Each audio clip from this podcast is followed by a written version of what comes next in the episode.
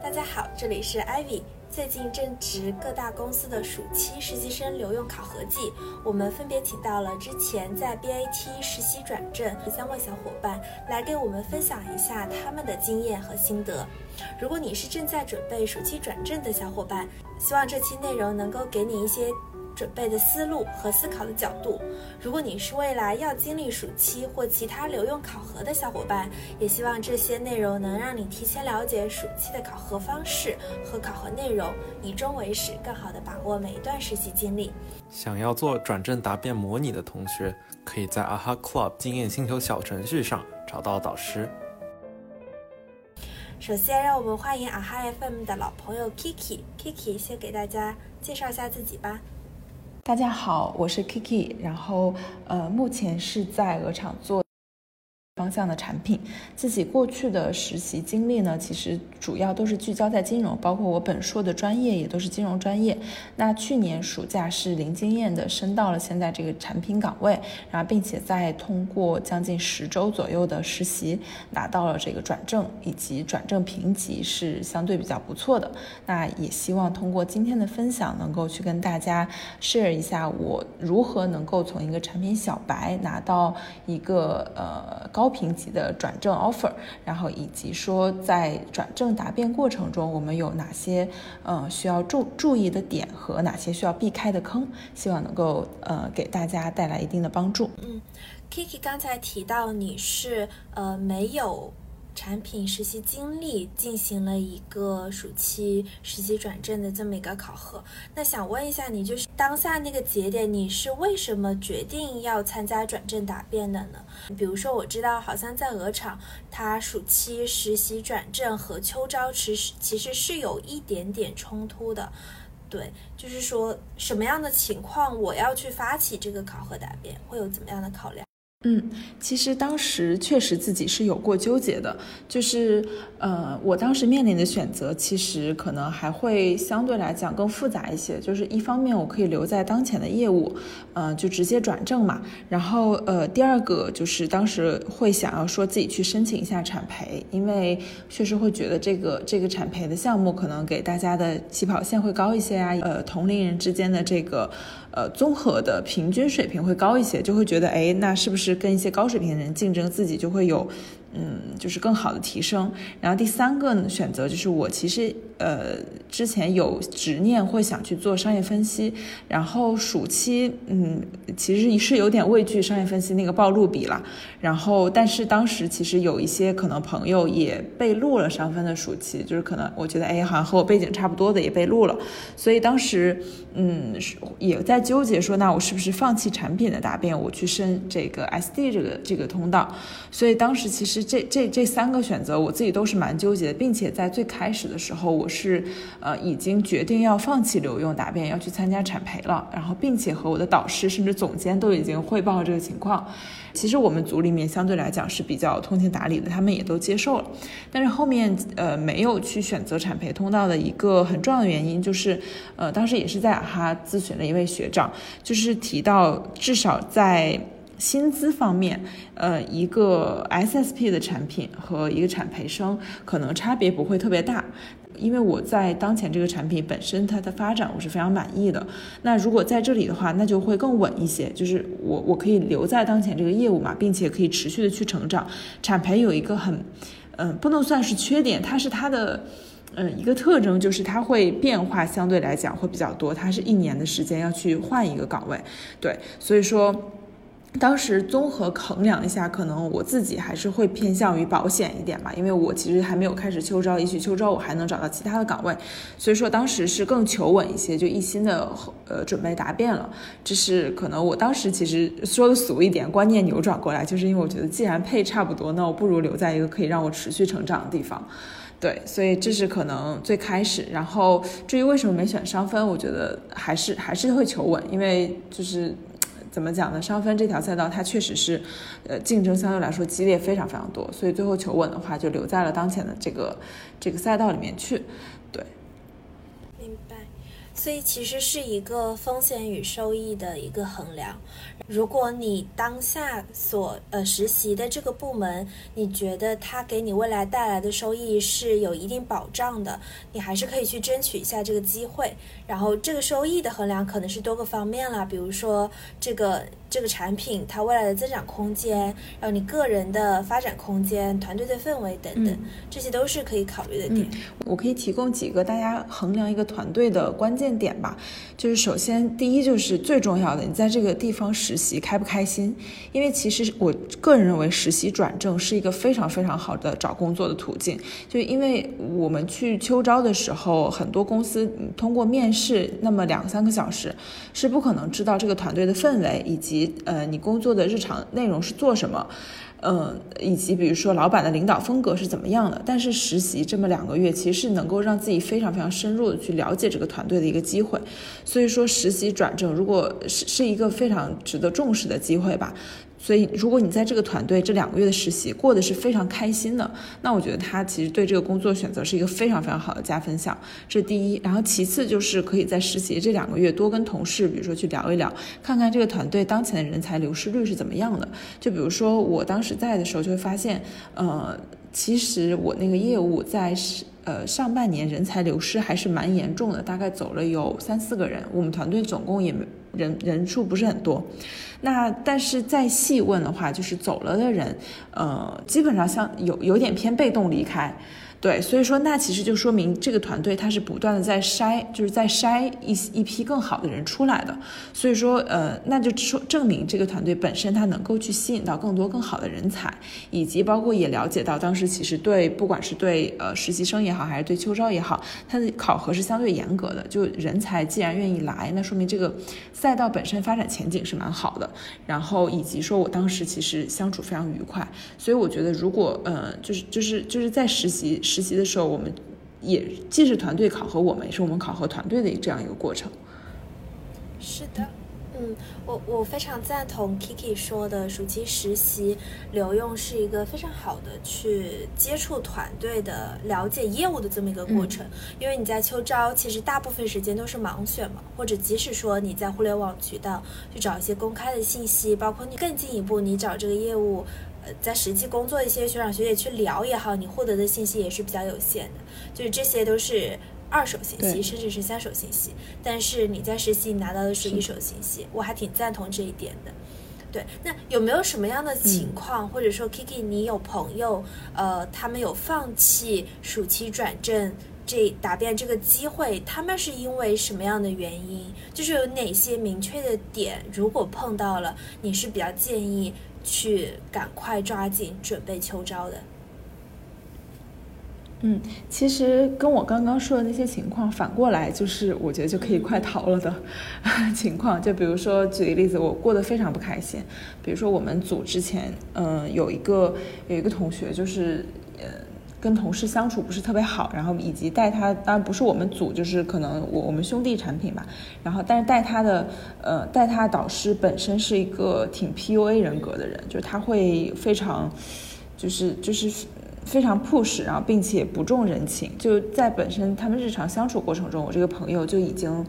嗯，就是就是可能精神状态都已经很不好了，所以他当时就非常果断，就是他他会认为说这个转正机会，如果我拿到手，我也绝对不会留在这里。那这种时候，呃，我觉得就可以毫不犹豫的走了。就是就是，如果如果能够去下这样决定，那就可以毫不犹豫的走了。如果说这个机会哎拿到了，我觉得嗯，我我至少我可以接受在这里工作，哪怕我可能觉得哎这个地方不是那么开心，但它至少是一个大平台，或者说哎虽然业务成长不是那么快，但至少我的这块业务还是相对核心。我觉得如果是觉得。拿当拿到了这份转正 offer 以后，自己是愿意在这里工作的，那就可以答辩。如果是答案是否定的，那就越早走是越好还想问一下，就是 Kiki，比如说你当时在暑期答辩之前，你去收集了哪些关键信息？来支持你更好的准备这个答辩的这个过程呢？其实我理解这里就是答辩 PPT 的准备，就是我们其实最后交付的交付给答辩现场的就是那份 PPT 嘛。然后呃，在在鹅厂它是会有两个考核，就首先第一要先过组长和总监那一关，就组长和总监首先要同意你去参加这个转正考核，然后其次到达再是答辩。我觉得第一关一般可能除除非是就是非特就是正常情况都是没问题的嘛。然后到了第二关，其实就是答辩 PPT 的准备。那这个答辩 PPT 准备，我个人建议是，嗯。首先就是在日常生日常工作中肯定要是积累素材的，然后其次就是它呃这 PPT 准备的本身是越早越好，就不要去临到呃可能答辩前一两周或者说甚至前几天才去准备，然后。其次就是里面的素材，我个人觉得就是呃答辩这个过程本身需一定是需要把所有的 feature 抽象成你的能力去证明给评委，这其实和我们面试是一样的，因为嗯答辩评委对我们每个人他的业务可能也许他非常了解，也许他不太了解，因为一般为了避嫌都会找不同就是不同呃产品线的评委来来去审核，那呃我们很重要的就不是去告诉评委我在这。这个两个月的实习期间推动了什么 feature？这个东西是很难去，呃，给给人一种非常具象的认知的。就比如说我推荐了某某功能的上线，那其实评委对这个东西是没有办法产生同理心的。那我我们要去做答辩的时候，最重要就是把所有我们做的 feature，呃，首先归拢成一些具象的模块。比如说我我举个例子，我是做增长的，那我这这在增长里面我做了哪？在增长里面的新增我做了哪些？留存我做了哪些？整个产品它的增长模型是怎么样的？然后每一步我是怎么去思考？就一定要先有一个宏观的产品思考拎出来，证明哎我能把这个故事讲得很明白，这是这是最开始，然后其次就是。在落实到呃具体做的事情的时候，要把所有的东西做好细分的归类，然后把它在一个大框架下面去讲，然后以及说到最后，呃，我我我认为就是比如说像一些数据复盘啊这些有的是最好的，但是如果没有的话，我们也要很好的去讲明白这个故事，就是我没有拿出很好的数据，为什么我没有拿出？比如举个例子，最常见的就是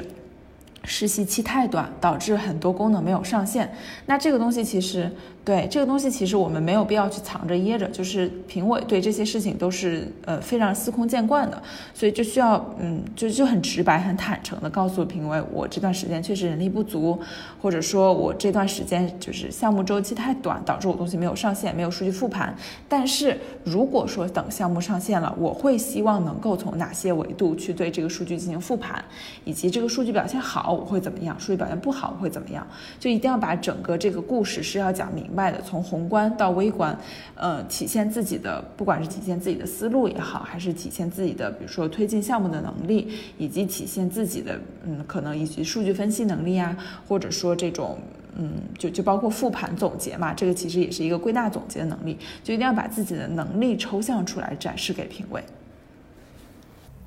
嗯，明白。刚才呃，刚才 Kiki 有说到，就是说不要去聚焦我们做了什么，而是更多的去展示我们为什么这么做，我们思考的一个思路，并我们怎么样去分析我们这个 feature 背后蕴含的能力呢？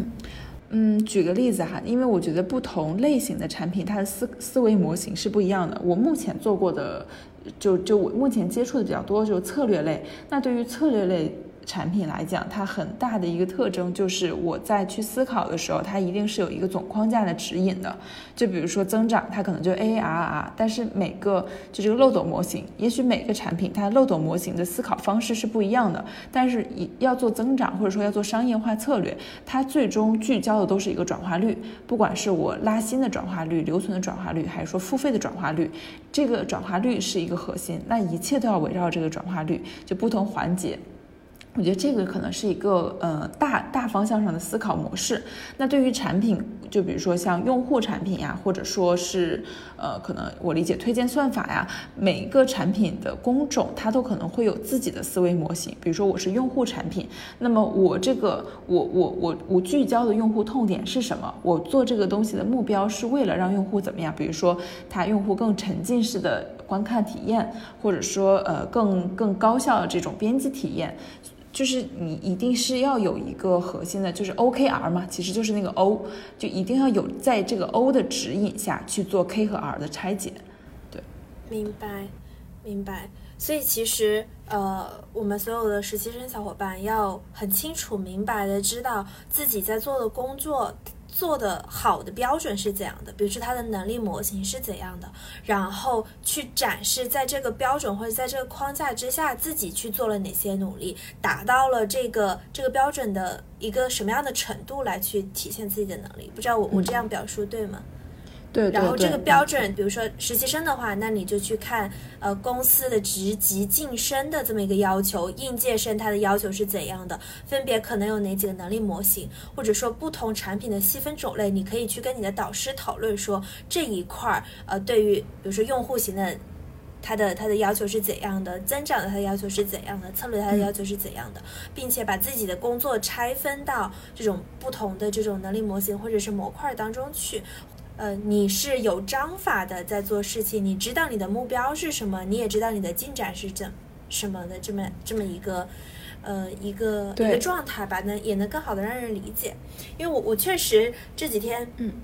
也有同事在参加一些答辩嘛，然后我觉得站在一个可能对业务没有他们那么了解的情况，我觉得最大的问题就是我听不懂他们在说什么，就是怎么样用故事的形式串起来告诉别人。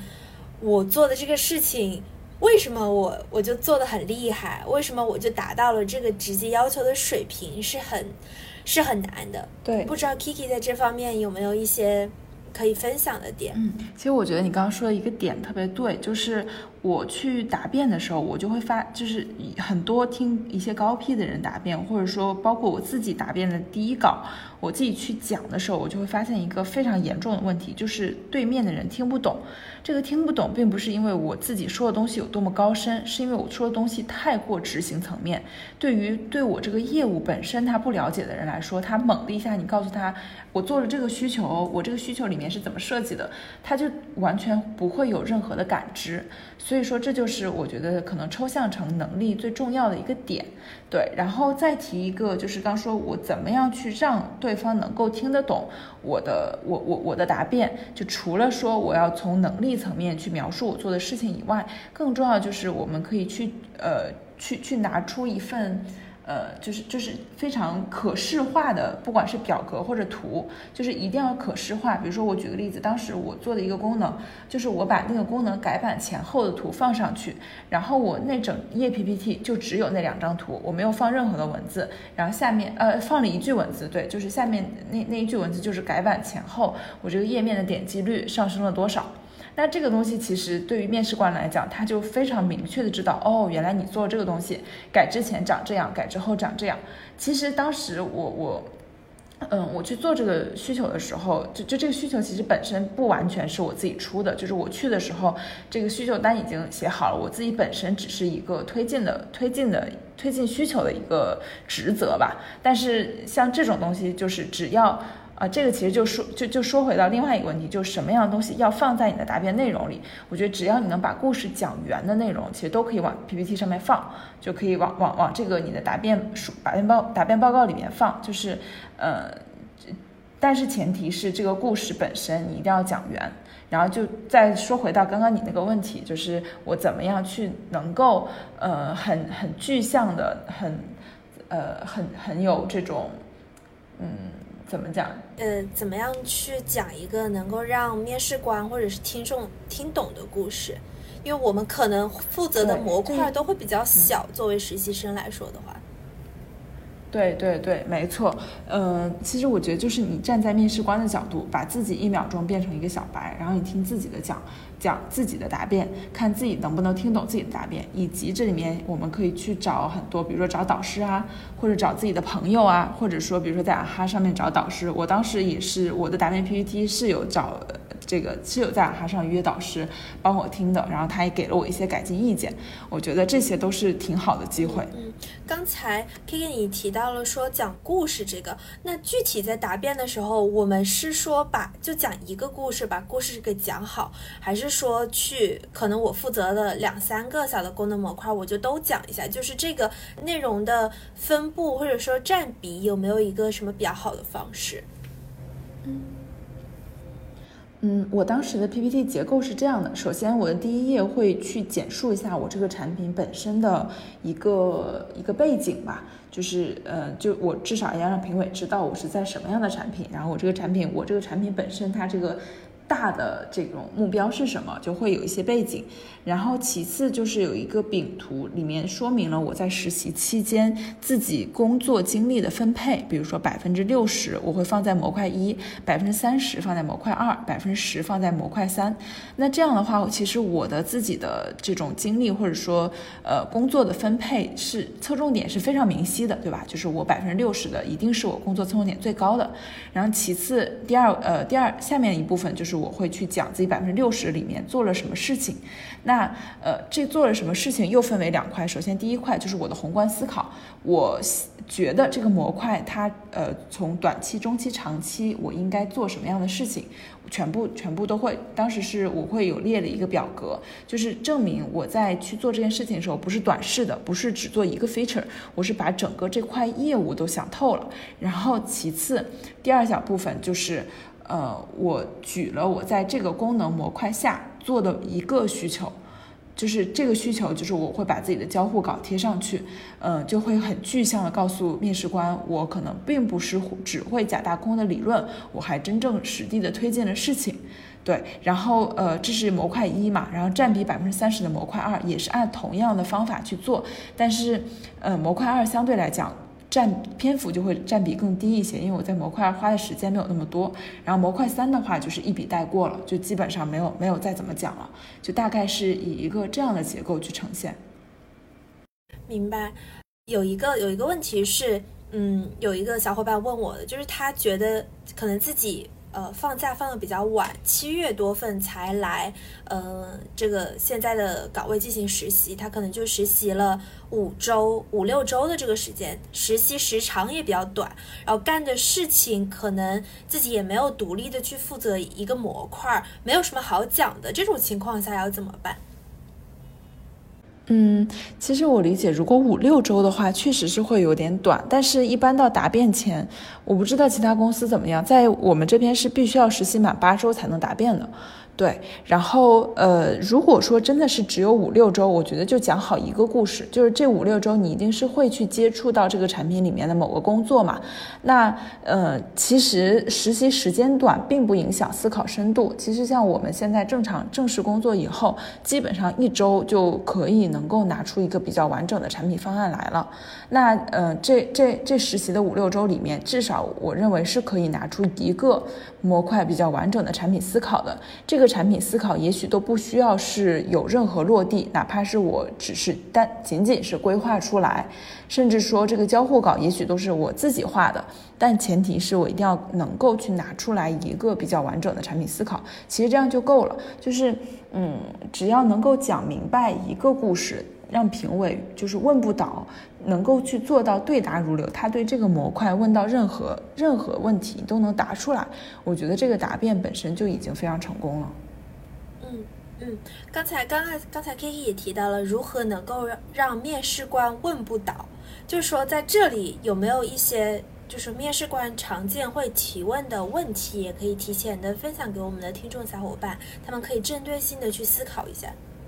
嗯，嗯，一些比较典型的问题吧，就举个例子，有一些呃是就就第一类就是可能偏功能型的，比如说你放了某个交互，那因为面试官本身也是产品嘛，他可能会质疑你这个要交互，就觉得哎，那你为什么不那样做？你为什么不这样做？那其实这就涉及到就是你自己在出需求的时候要把它想明白，我这个需求它出的时候，我的核心受众是什么？我是为了解决什么样的痛点？我是不是一定要这样做？我我能不能那样做？如果我这样。做了我可可能的这个数据表现是什么？还是说我现在采取了这种方法，但其实我只是想，哎，试探一下用户的反反馈，后续还会再调整。就是这些内容全部都是在呃需求的需求的提出之时就应该嗯被想明白的。这是首先第一部分就，然后其次第二个就是非常非常非常常见的一个问题，就是关于数据，就比如说他会问你这个需求上线了，你的数据反馈是怎么样的？你期望能够呃达成的目的是什么？然后实际上达成的目的是什么？以及说，比如说你想要观测什么样的指标？那这个指标呃有怎样的波动？你会想要去做怎样的后续反馈？呃，这个也是一个非常非常常见。所以对于自己放在 PPT 上的功能和甚至以及说放上去的数字，自己一定要能够对答如流。嗯，比如说举个例子，当时我我我有呃有一个需求，它嗯观测的是次周留存率。对，当时面试官就问了一下，说那你这个指标体系只观测次周留存率吗？为什么不观测一天的、三天的？为什么不观测一个月的？为什么不观测比如说三个月的？就是。你但凡是因为我们不可能完全很全面的去把自己的这种需求单放在这个 PPT 上，那他就一定会去问一些相对来讲比较细节的东西。那这个时候你一定要给出，就是你为什么不看这个数指标？是因为这个指标不适合你这个产品，还是因为你只是没放上去？对，所以说，呃，这一系列这种数据相关的东西，也是也是也是非常非常容易被追问的。对，因为这个很这个追问非常容易能够看出你是真正做了这个需求，还是只是拿了别人的东西过来讲讲故事。对，然后呃，我我印象中当时还会问一些，对，还有一部分问题可能是呃，就是就是我们这里这个部门特有的，他会问一两个技术性的问题，就比如说会问你这个页面本身它是。呃，什么 Flutter 还 Native 的，就是会问呃一些典型的技术问题。这个我觉得可以在是可以临时抱佛脚的。就比如说你你在答辩前一两天跟技术同技术开发同学吃个饭呀，对吧？然后就可能问一些常见的技术问题，或者说就是在需求跟进的过程中积累一些技术知识。呃，但这个当时其实我觉得还好，当时两个问题我都没答上来。对，就就还好。嗯嗯刚呃，Kiki，你有说到，就是说你要对数据的变化非常敏感嘛？但也有同学他是做那种可能从零到一搭建一个功能的需求，他之前并没有这个数据数据的积累，可能上线之后他也没有一个一个对比，就如何能在这种情况下如何能讲好这个故事呢？就可能他的他的工作内容就是把这个东西给做出来。嗯，那其实这样的话，因为我是做增长的，我们这里做任何一个需求，不管从零到一还也好，还是优化需求也好，它都需要去关注数据指标，就是要有一套完整的指标体系。哪怕这个指标它不是对比类的，就不是说我转化率从 A 提到了 B，单纯就是比如说我这个功能点击率，对吧？我这个呃页面每个页面的这个转化率，我期望能够。做到一个什么样的量级，或者最简单的，我这个功能的使用量，我的 DAU，或者说我的我的这个 MAU 能够做到什么样的量级？那为了做到这样的量级，我我或者说我我我怎么计算出来我的这个功能能够做到这样量级？我要去测算这个，比如说用户规模，对吧？我我要解决的是哪部分用户的需求？这部分用户有多少？我不能说，哎，我解决这个是一个非常非常小众的需求，我做个零到一的，然后最后做出来以后发现发现也还开发工作量很大，但是最后。却没人用，我觉得这样的需求，不管是在任何，不管是增长也好，还是功能也好，都不会去就推进这样的需求。我个人认为都是不合理的。就我我们去做做这个事情的时候，一定要去考考考虑它的 ROI 嘛，呃，就是就是我我的投入这么多，我的收入有多少？然后那我的回报，我要去以怎样的角度去衡量我的回报？我认为我这个功能是成功的，我怎样去衡量？这个衡量可能。我我我个人觉得最好的就是指标，因为指标是最容易，呃，被拿在桌面上说的。就是比如说我可能看什么用户反馈啊、品牌效应啊，这些都都都会相对来说比较虚，不太容易被认可。明白。所以其实还是你在做这个功能之前，你要向你的导师或者是你的领导确认清楚，你做成什么样算是好的。就是这个是你可能你作为你你要去思考，你也要向。需要向他们去获取这个信息，就是你做的这个模块在整个的这个体系当中是往什么方向去贡献的？怎么样去评价你做的好不好？刚才刚才 Kiki 你还提到说你在最终还是拿到了一个比较高的实习生评级，就实习生评级这个到底是一个怎么一回事儿？它又会和哪些哪些因素相关呢？嗯，实习生评级是这样的，就是在我们这边基本上每就是评评的时候会有 S 和 A、B，就这三个等级，S 就是最好嘛，然后 A 的话就是优，B 的话可能就是及格，C 的话就不通过了。对，然后呃就是会经过两轮，组长一轮，总监一轮评，呃每个人给一个评级，最后综合再加上答辩的结果，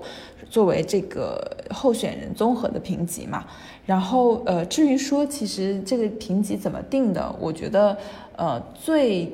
最官方或者说也是最正确的，就是你去看。呃，公司对于产品，就比如说我入职可能是五级，那对于五级产品，它要求的能力模型是怎么样的？那你每项是否都能够觉得自己达到了，呃，比如说前百分之二十的水平？呃，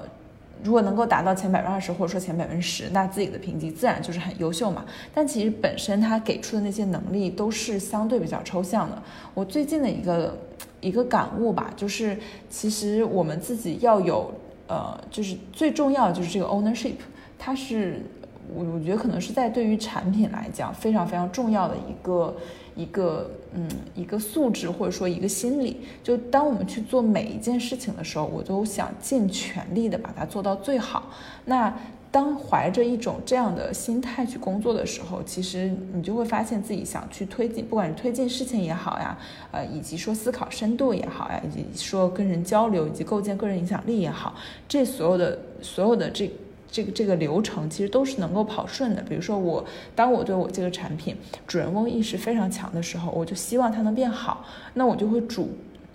主动的、积极的去推进一些需求的落地，那在这个过程中，其实是就是我们每个人努力，其实是能够被周围的人就是是能够观测到的。比如说，举个例子，当时我在实习的过程中，就我们组一个数据的同学，就有一天我们一起吃饭，就突然他跟我导师说：“哎，我觉得。”呃，这个这个同学他推进事情的能力很强，为什么呢？因为那天我我就在座位上听到他跟某个开发同学对需求，他就不停的在追问，不停的在追问，呃，即使对方好像有点不耐烦了，他还是就是不停的在追问，直到可能把这个方案讨论的非常明晰了才结束。那其实就是这样的口碑是会一点点的建立起来的。我觉得就是在推进就整个工作的内容中，其实没有什么取巧的方案，就是。啊，有一个有一个比较取巧方案，就是我不确定每个产品团队是否通用。我们每周是有例会的，在这个例会上，如果你有一些非常哎非常成熟的，或者说非常呃你自己觉得很不错的想法，想拿出来跟大家 share 的，这时候其实是一个很好刷存在感的刷存在感的一个机会。然后除此之外，我觉得在日常工作中，就是踏踏实实做好自己的事情，呃，就是其实大家是会就是会有目共睹的。对嗯，明白。好的，那聊完实习，呃，答辩的这个过程，呃，这一部分可以还有什么补充的吗？如果嗯，实习答辩的话，我目前啊，目前补充一点，就是可能刚我也提到了，就是一定要多练习，就是在答辩前尽可能的多找人给自己听。当时有一个例子，就是我导师他升九答辩的时候，找了二十个人来听他讲，呃，就是二十个人讲了二十遍。所以说，嗯，就是他每一遍给别人讲的时候，可能都会提出一点小意见、小建议。所以在时间允许的情况下，我认为就是呃，不断的讲、不断的讲，是对自己答辩过程一个很好的磨练的机会。对，这是这是一个一个补充点吧。好，那这次欢迎我们的闲人宇学长啊，也是我们阿哈的这个 常客了。然后有闲人宇学长，其实帮助两位同学。呃，成功的转正答辩了，所以这次 也是邀请比较经验丰富的学长跟我们讲一讲。对，是首先还是聊一下事前嘛，就是呃，在是否答辩这件事情上，不知道先生与学长有什么经验？对于字节来说，那就是只要无论是你暑期实习还是日常实习，那都是只要工作六十天，你就可以申请答辩。然后你申请答辩之后，要看部门的一个。开抗，首先开抗有没有？然后其次的话，对于你 leader 是否对你认可？如果你觉得你 OK 的话，那你就可以给你发起答辩，并且如果你 leader 认可的，嗯，基本上答辩是没有什么太大的一个问题的。更多的只是呃其他的总监再去去了解了解你，就不是只要不是太差，基本上 leader 能够认可你，基本上都会被留下来的。那如果 high count 不够呢？啊，我觉得这个地方是是分两两块去做的，一块是你公司的一个现状，另外一个是你自己的主观能动性，就是什么时候去问 mentor 或者是 leader，你能不能去转正，基本上是有一个 milestone 的时候，比如说你一件事情做的比较好了，或者是一个项目你结项了，然后得到你 leader 认可了，那这个时候我觉得你建议你旁敲侧击的去问一下有没有转正的这回事儿，大约一个月，一个月左右是一个节点，你就可以提前去了解你能否去转正。然后，如果 leader 告诉你不能，那你这个时间其实，呃，比如说字节这样的一个大平台可以活水，那你可以充分的去跟其他业务方去聊。如果能的话，那你再可以去问问 HR，或者是问问你的 leader，正常应该是怎么准备。这个的话，不是说到这个节点你才会去想，而是之前的时候就已经预热好了，基本上信息都已经对称了。那你觉得需要搜集哪些信息呢？呃，信息的话，我觉得搜集两方面的信息吧。第一方面的话，就是这个公司或这个部门。或者是你们小组之前转正答辩成功的同学的经验，你去搜搜，去认认认识一些，比如说自己转正答辩的同学，去聊他们的流程以及他们的一些踩过的坑。呃，另外一个方面的话，你是搜集的是。呃，转正的人他是谁？就是呃，转正答辩的这些领导是谁？然后你去问一问他们的一个手下的人，他是一个什么样性格的人？喜欢是讲那种偏宏观一点的，还是喜欢抠细节这样的？因为不同的 leader 他是性格不一样。那如果你要是先知己知彼了，那可能对于你成功率也会提高一些。所以说，主要是搜集两方面信息，一个是成功经验的人，一个是目标就是面试官这样的一个信息。对，那如果到准备的环节，就是就如果准备的话，我觉得那同样就是说，呃，像正常的面试一样，先把自己的简历的部分，又或者是这几个月做了什么事情，认真的去想好。而想好的时候，一定要想的是为什么要做这件事情，不是告诉面试官你作为执行者做了哪些事情，而是你想清楚了它的来龙去脉去做了什么事情。那这个是比较关键的，就这个能体现出你的一个比较思考的地方。然后呢？这是第一方面，第二方面的话就是体现你的优秀程度。因为面试为什么要要你呢？就是人无我有，人有我优。别人没有的地方你能有，别人有的地方你能做得更好。那一定要向面试官展示的是，别人正常做也只只能做成这个样子。但是通过你遇到了这样的困难，你的主观能动性，你的各方面的能力和思考，让这件事情的效果变得更好了。那这个过程是重点可以去描述的。通过这两方面的东西，让面试官觉得啊，你就是这个天选之子，就是你确实能够带来非常大的价值。那这样的话，基本上就能通过面试。对，但我觉得这个还挺难的，就是一份普通的，可能两个月左右或者三个月左右这个时间。就能够做到这样的。呃，这个东西不是说全程都是非常优秀，你能举出一两个 case，你当遇到紧急情况你是怎么处理的？确保这个项目的风险最低，按时交付，这个可以。就比如说我身边，我举个我现在的例子，我这个需求非常紧急，当我意识到这个紧急的时候，立刻主动的去拉了设计同学去开封闭，然后并且申请加班了一天。这样的话，我的目标就是为了确保这个这个项目能够按时进研发管道，不去逾期。那这其实就是我对于其他人的一个一个优程度。如果要是其他人可能不会拉设计同学封闭，或者不会说要求设计同学也跟着你一起加班，那这个的话就是体现了你自己的一些特性。那在另外一呃，就是面试这个人来说，就会觉得啊，你如果要是真正留下来了，遇到这种情况也会去为了这个呃按时交付不择手段，哎，或者是就是想方设法，就是 这就是展示你优秀程度的一个地方。对，所以还是要去积累一些案例，就一两个案例就够了。对，其实还是有很多同学会遇到，可能实习时间也不算特别长，然后可能干的杂活比较多。对，这种时候你觉得有没有比较好的？OK，呃，我说的话，这这其实两个问题，一个是杂活，另外一个是你自己的一些收获嘛。那我会告诉我的学员说，你要去坦诚清晰的告诉面试官，就是说，嗯，做杂活是实习生应该的，就是我知道这个面就是公司招我招实习生就是为了去分担那些正式员工的杂活，让正式员工做更有意义的事情，所以说我非常接受这一点，并且我也会把这些杂活所谓的杂活都认真做好。那这个是让面试官觉得你是一个脚踏实地的人。然后另外再去说的一点就是说，虽然我干的是杂活，但是我的思想。不不仅仅局限于杂活，我会去思想这些杂活所对应的那个大的项目，它的一些来龙去脉，为什么要这么做，能把它清晰的复述下来。那这个其实就是你的思考，你的思想。那思考这个东西就体现你的价值了。这个东西要去说出来。甚至我认我认识的一个字节的面试官，他当时看到一个同学可能实习时间比较少，他直接就说：“我知道你可能没有做过什么大项目，但是你能不能说一个你们公司的项目，然后把它说清楚就行。这个东西不是你做的，我就是想去看看你的表达能力。”通过这样的一个案例就知道，就是面试官还是更加的去想知道你的思考，而不是说呃让你做杂活，那你就只能去做眼头眼前点的杂活。哎，那如何提纯提纯出这种思考？呃，我觉得一个方法就叫做多问自己几个为什么。你去你去问，对，你就你就问自己为什么要做这些事情。那你有可能上升到你 leader 让让你去做的。那你问你 leader，那你就想问，那你 leader 为什么会让你做这个事情？当然，你不能说是你 leader leader 让做了，对吧？那你就要去想大的一个背景是什么？你多问自己一个为什么，包括你在简历里面，你为什么要做这件事情？你为什么为这句话为什么什么什么？你都会不断的深挖，那基本上就是你思考的一个过程。然后你多问几个为什么，那基本上就想通了。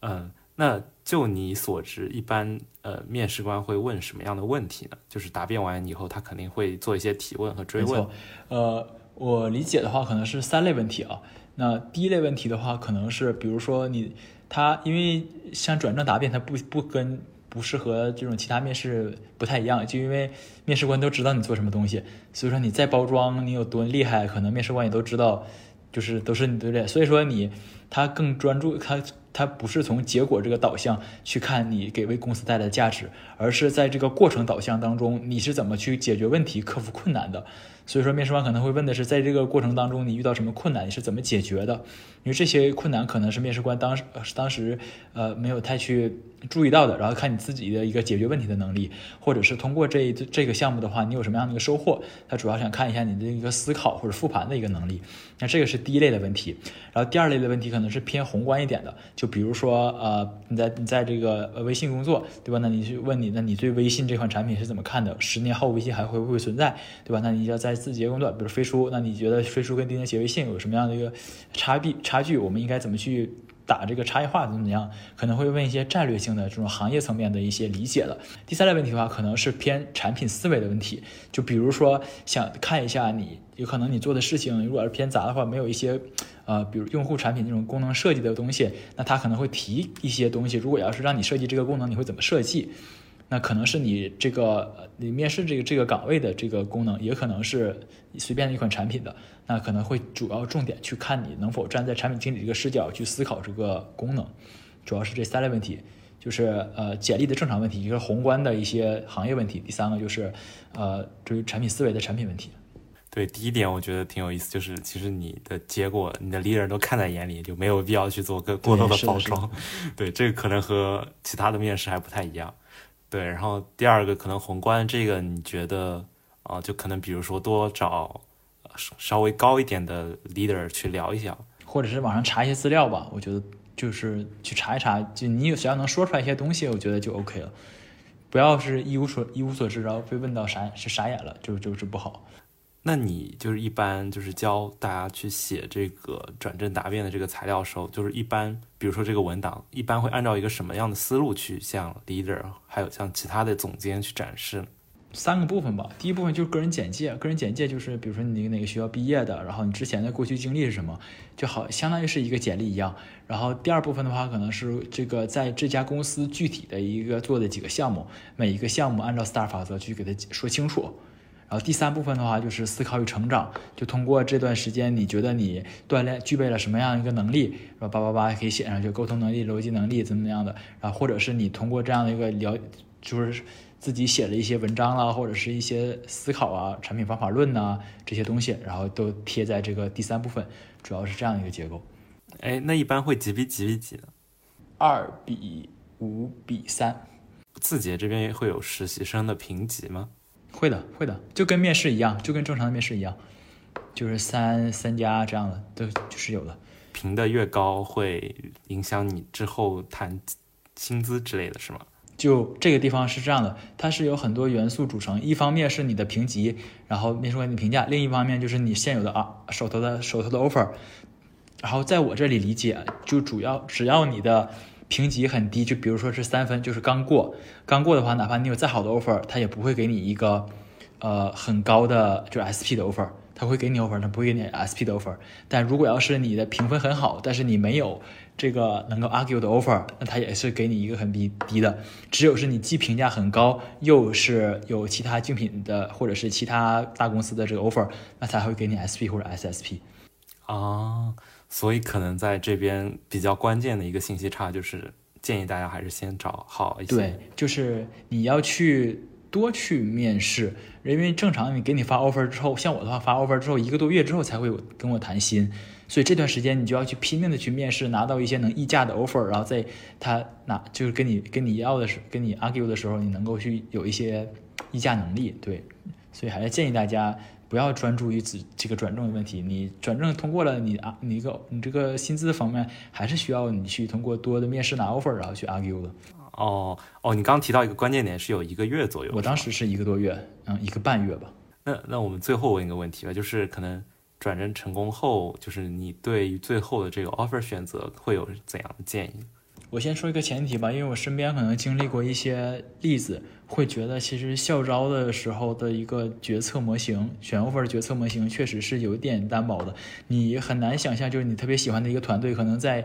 呃一个刚工作一个月的时候，因为架构的调整，直接组就没有了。那这种情况，其实你在选决策 offer 之前是没有办法预测的，所以说我理解你要去做做两两个两个心态的准备。第一个心态就是积极心态，就你一定要在决策之前多去体验、多去实习，然后多去感受多元的文化，然后去做这样的决策。然后另外一个心态的话，就是你要拥抱变化的心态，就是你要知道，不是说你进来之后就会一直就说是很。很一直保持不变了，而是它这个互联网本身的变动是非常快的。那这个是两个大前提，然后再去说一下具体怎么去决策 offer 吧。我觉得有很多习性性的，比如说你就想在北京发展，你就想在上海发展，对吧？这种城市的一些固定是可可能会影响你的决策的。然后除此之外的话，我的建议是比较看的是就是公司，然后业务和团队。那公司的话就是还是。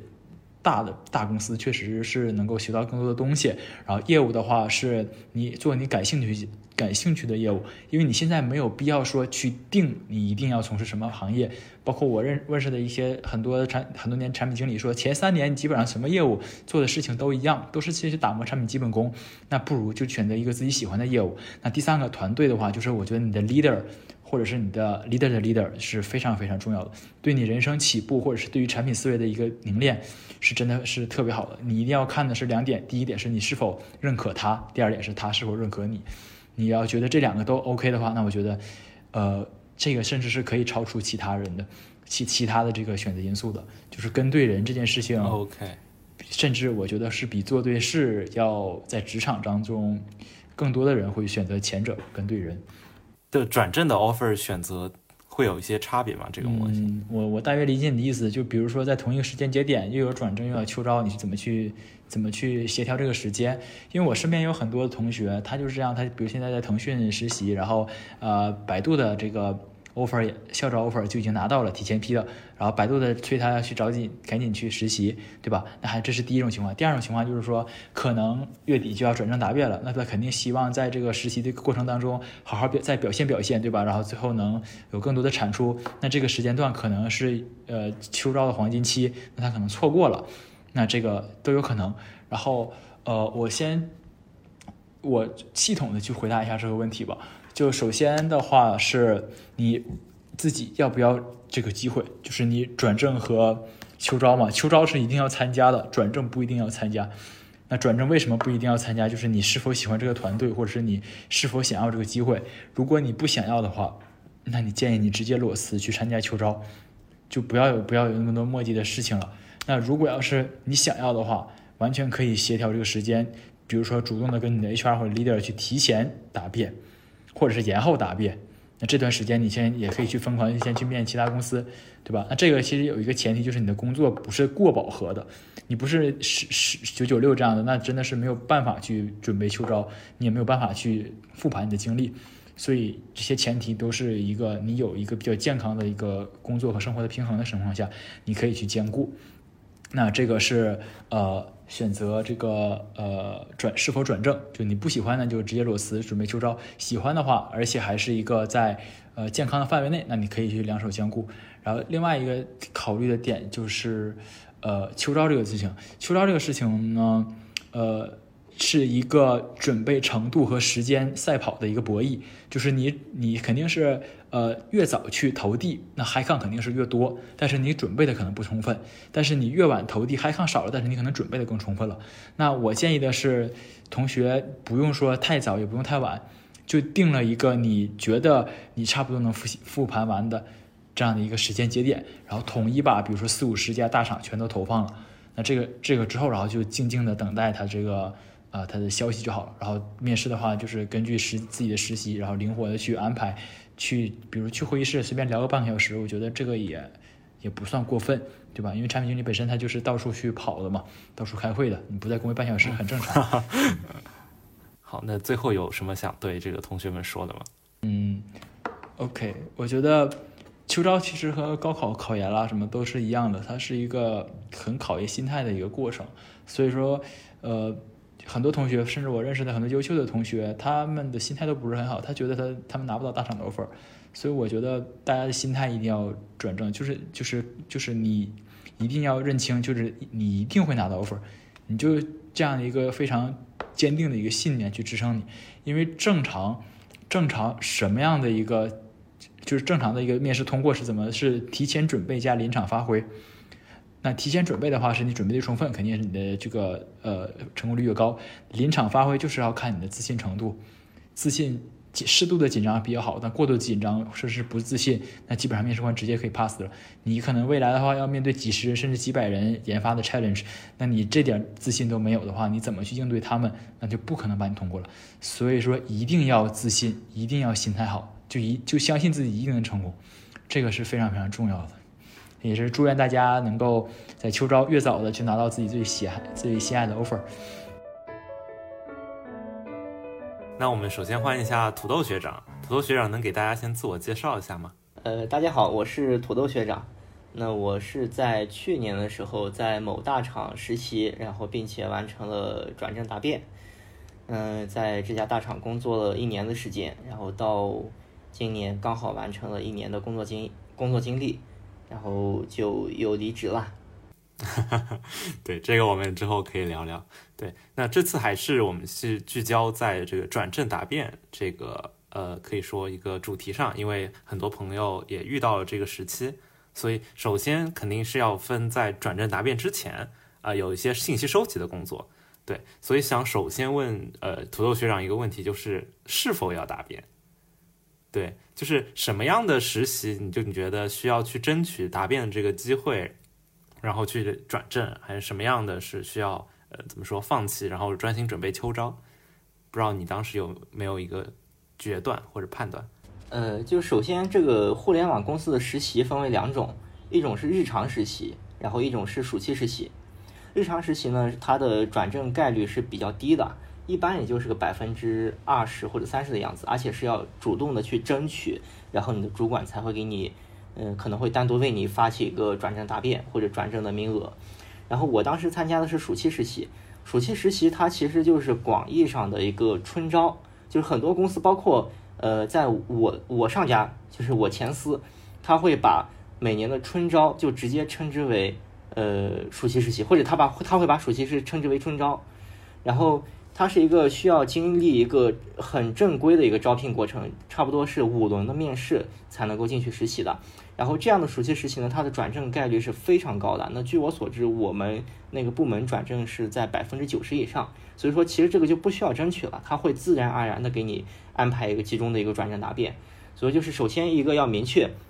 如果你现在是在日常实习的话，呃，并且你对于现在这家公司的工作状态感觉非常好。那你一定要去主动争取，要不然按照正常的情况下，主管不会给你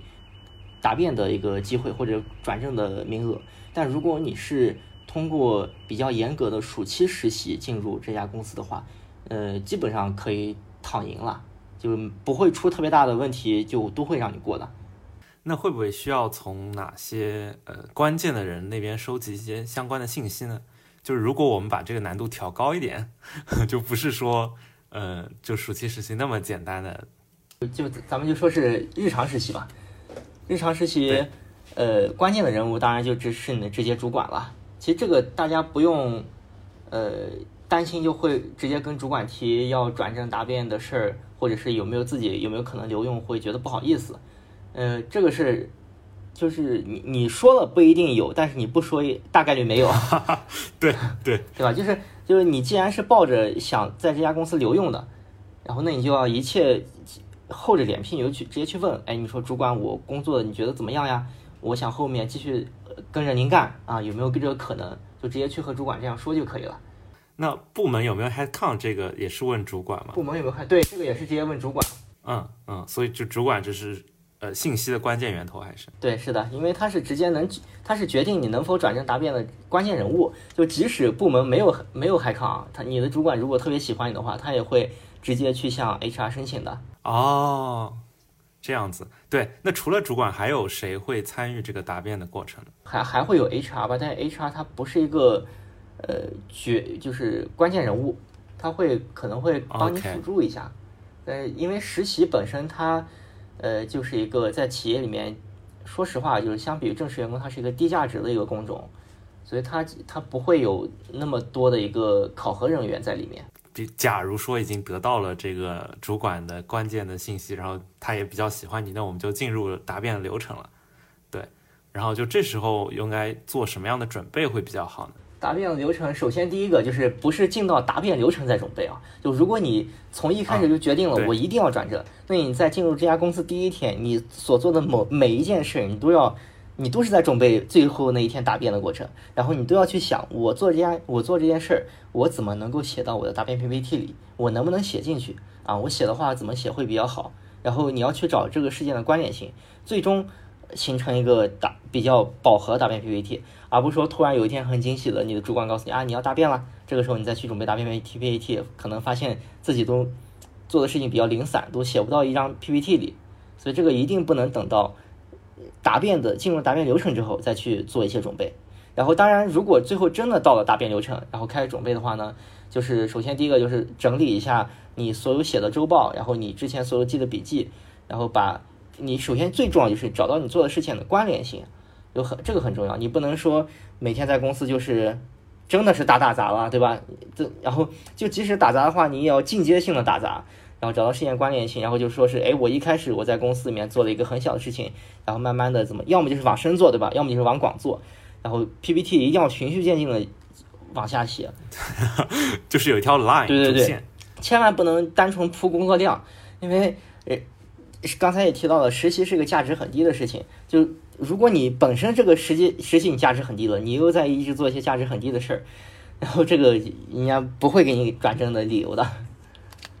那答辩一般会分哪些方面呢？就是答辩啊，一般会会分为三个步骤吧。第一个就是自我介绍，我是谁，对吧？你我毕业于哪个学校，然后什么样的，然后之前有哪些实习经历，这是一。第二个呢，就是我刚才说到很重要一点，就是你要有一条线能够把你这实习的两三个月的时间给贯穿起来。这一条线你是怎么去做事的，你怎么成长的。然后后面还有一个特别重要、特别重要的，就是你一定要有一页 PPT，上面写你对于这个岗位未来的规划，或者你对你自己在这个岗位上未来规划，就比如像是我当时写的时候，我就写，哎，那我我接下来，呃，我如果继续实习的话，我会把就续接上一页我做的事的 PPT，我会怎么把它继续往下做，对吧？我有哪些事我还继续往下做，我觉得很有价值的。我然后或者是我可能现在先回学校，但是我毕业之后呢，我想继续把这些事给接起来，就是你要让你要让你的下面的评委觉得这小子他是真的是想留下来的，对想做事，情而且嗯你想，就举例子啊，比如像是我已经在这家公司，我我比如从零到一，我做了个零点五了，对吧？我后面还有零点五，我想做，然后这个时候你你下面评委就会觉得，哎呀，那我如果不让这个小子留下的话，那后面这个零点五谁来做呢？对吧？就是你相当于是你已经帮你的主管想了一下这些工作后面应该怎么继续去开展，那你的主管就会琢磨了。那我如果不让他留下，那我还得再找个人把这件事给做了。就是你会有一种很深的深度，所以一石二鸟，一个呢让别人会觉得你真的是想留下来，你是想为公司继续发挥、发光发热的；另外呢，就是你给主管他们挖一个坑，让他们觉得这个坑就是在这里，必须得用你拿个铁锹来把它这个坑填掉。哈，哇，这个非常精辟。对，就是其实是说，就找到这条主线，然后对主线做一个延伸，就是你未来要做。是的，是的，你不能让人家觉得，呃，这个小伙子不留用了就不留用了，反正他做的事儿也做完了，对吧？你得让他觉得你你事儿没做完，还有一大堆事儿等着你来擦屁股呢。可以，可以。哎，就是那我进一步问，就是怎么找到这条主线？就很重要的，其实就依赖于，呃，你主管或者你的导师给你的任务分配了。就如，其实一开始的时候，你可以先观察一下，先先干个三五天或者一个星期，看一下他们对于你的态度，他们是想真的是想来培养你呢，还是说就是想来招一个打杂的？啊，如果真的想来培养你，那这个就是。你你就躺着往前干就行了，对吧？他自然会给你安排一个主线出来的。但如果真的是想，就是拉一个打杂工，那这就很危险了。然后一个呢，就是你自己去主动争取，当然手前提是把手头交给你打杂事干好。任务做好。我觉得饱和度还不太够，对吧？我我我还能承担更多的职责，然后主动请缨。然后另外呢，就是如果真的就每天沉迷于打杂之中啊，呃。而且自己从这些干的杂活里面找不到一条主线，呃，及时止损。就如果实在找不到一条主线，就是你在学校有的实习期也就那么最多一年。如果你在这一年里真的没有一个有价值的实习，或者有转正机会的实习，不要把时间全浪费进去，要不然你在本岗位又转正不了，然后时间错过了，你去其他地方，然后人家又不招了，就很危险。那你刚说就是，如果他们真的决定培养，你会找到主线，就是不是？我在想，呃，是不是比如说看 leader 的，呃，比如说 OKR 或者 KPI，是不是就能找到一？对的，对的，对的。就你看看你的 leader 在做什么，然后你做的这个事情是能在他的 OKR 怎么帮助？对，是的，是的。哎，那答辩之前会有一些提前的模拟吗？比如说你自己会做一些模拟？会的，会的。就是我在答辩的时候，因为我是暑期实习嘛，就基本上百分之百会过。但是因为暑期暑期实习，它会是一个预先已经决定了你要来公司的一个是一种实习，所以说除了主管以外，他的那个答辩的评委阵容是比较豪华的。我当时是 我的主管加另外一个部门的 P 八，然后再加另外一个部门的 P 九，然后再加我们的 HRG，所以主管他是好面子的，他要让他的同事觉得他留下来的人是有能力的，所以说主管当时就会专门去辅导我怎么能够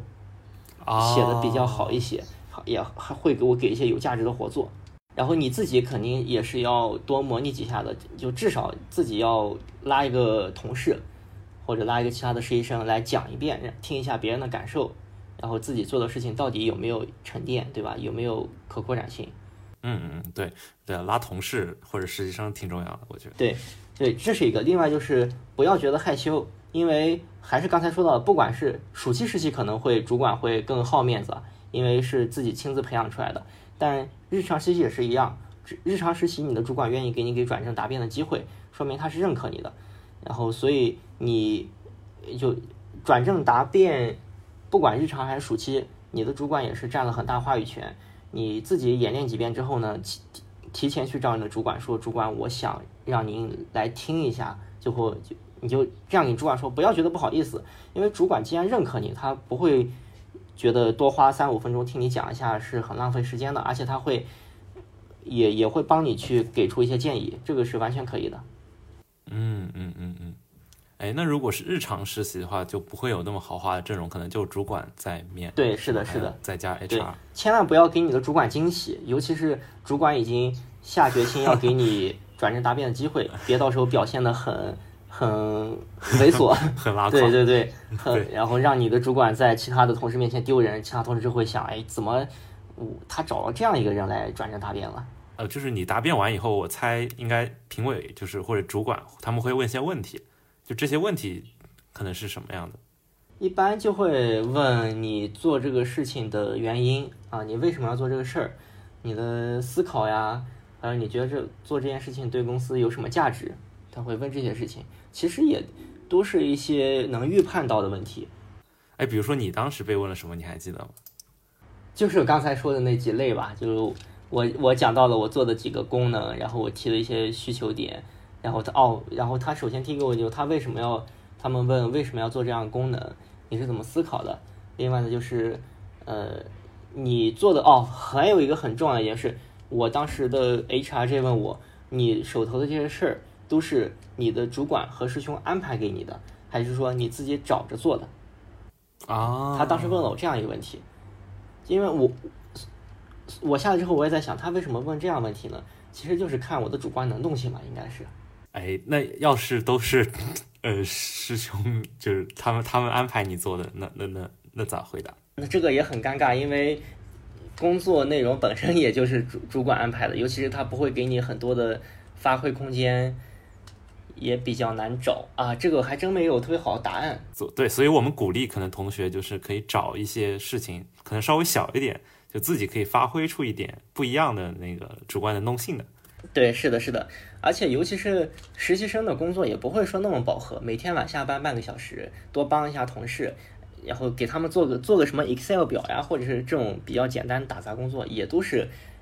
发挥主观能动性了，去找了一些其他的打杂的事在做，对吧？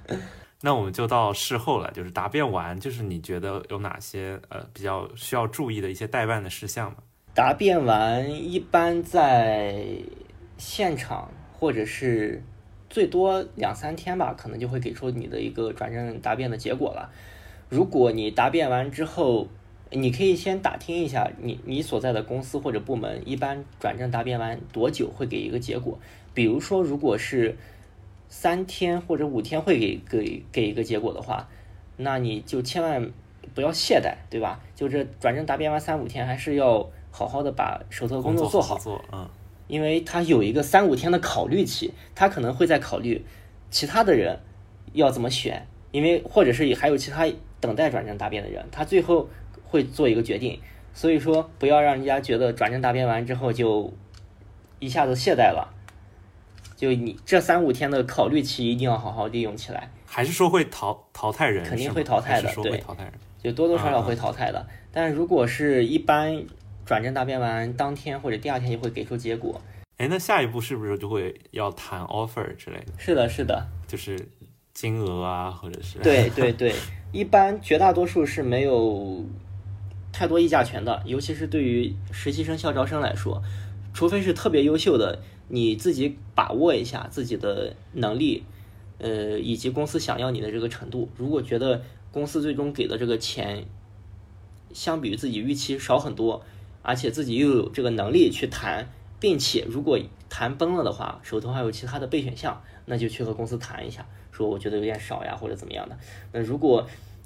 手头只有这一个 offer，自己又没有太多议价权，就接受。哦，哎，是不是说可以先？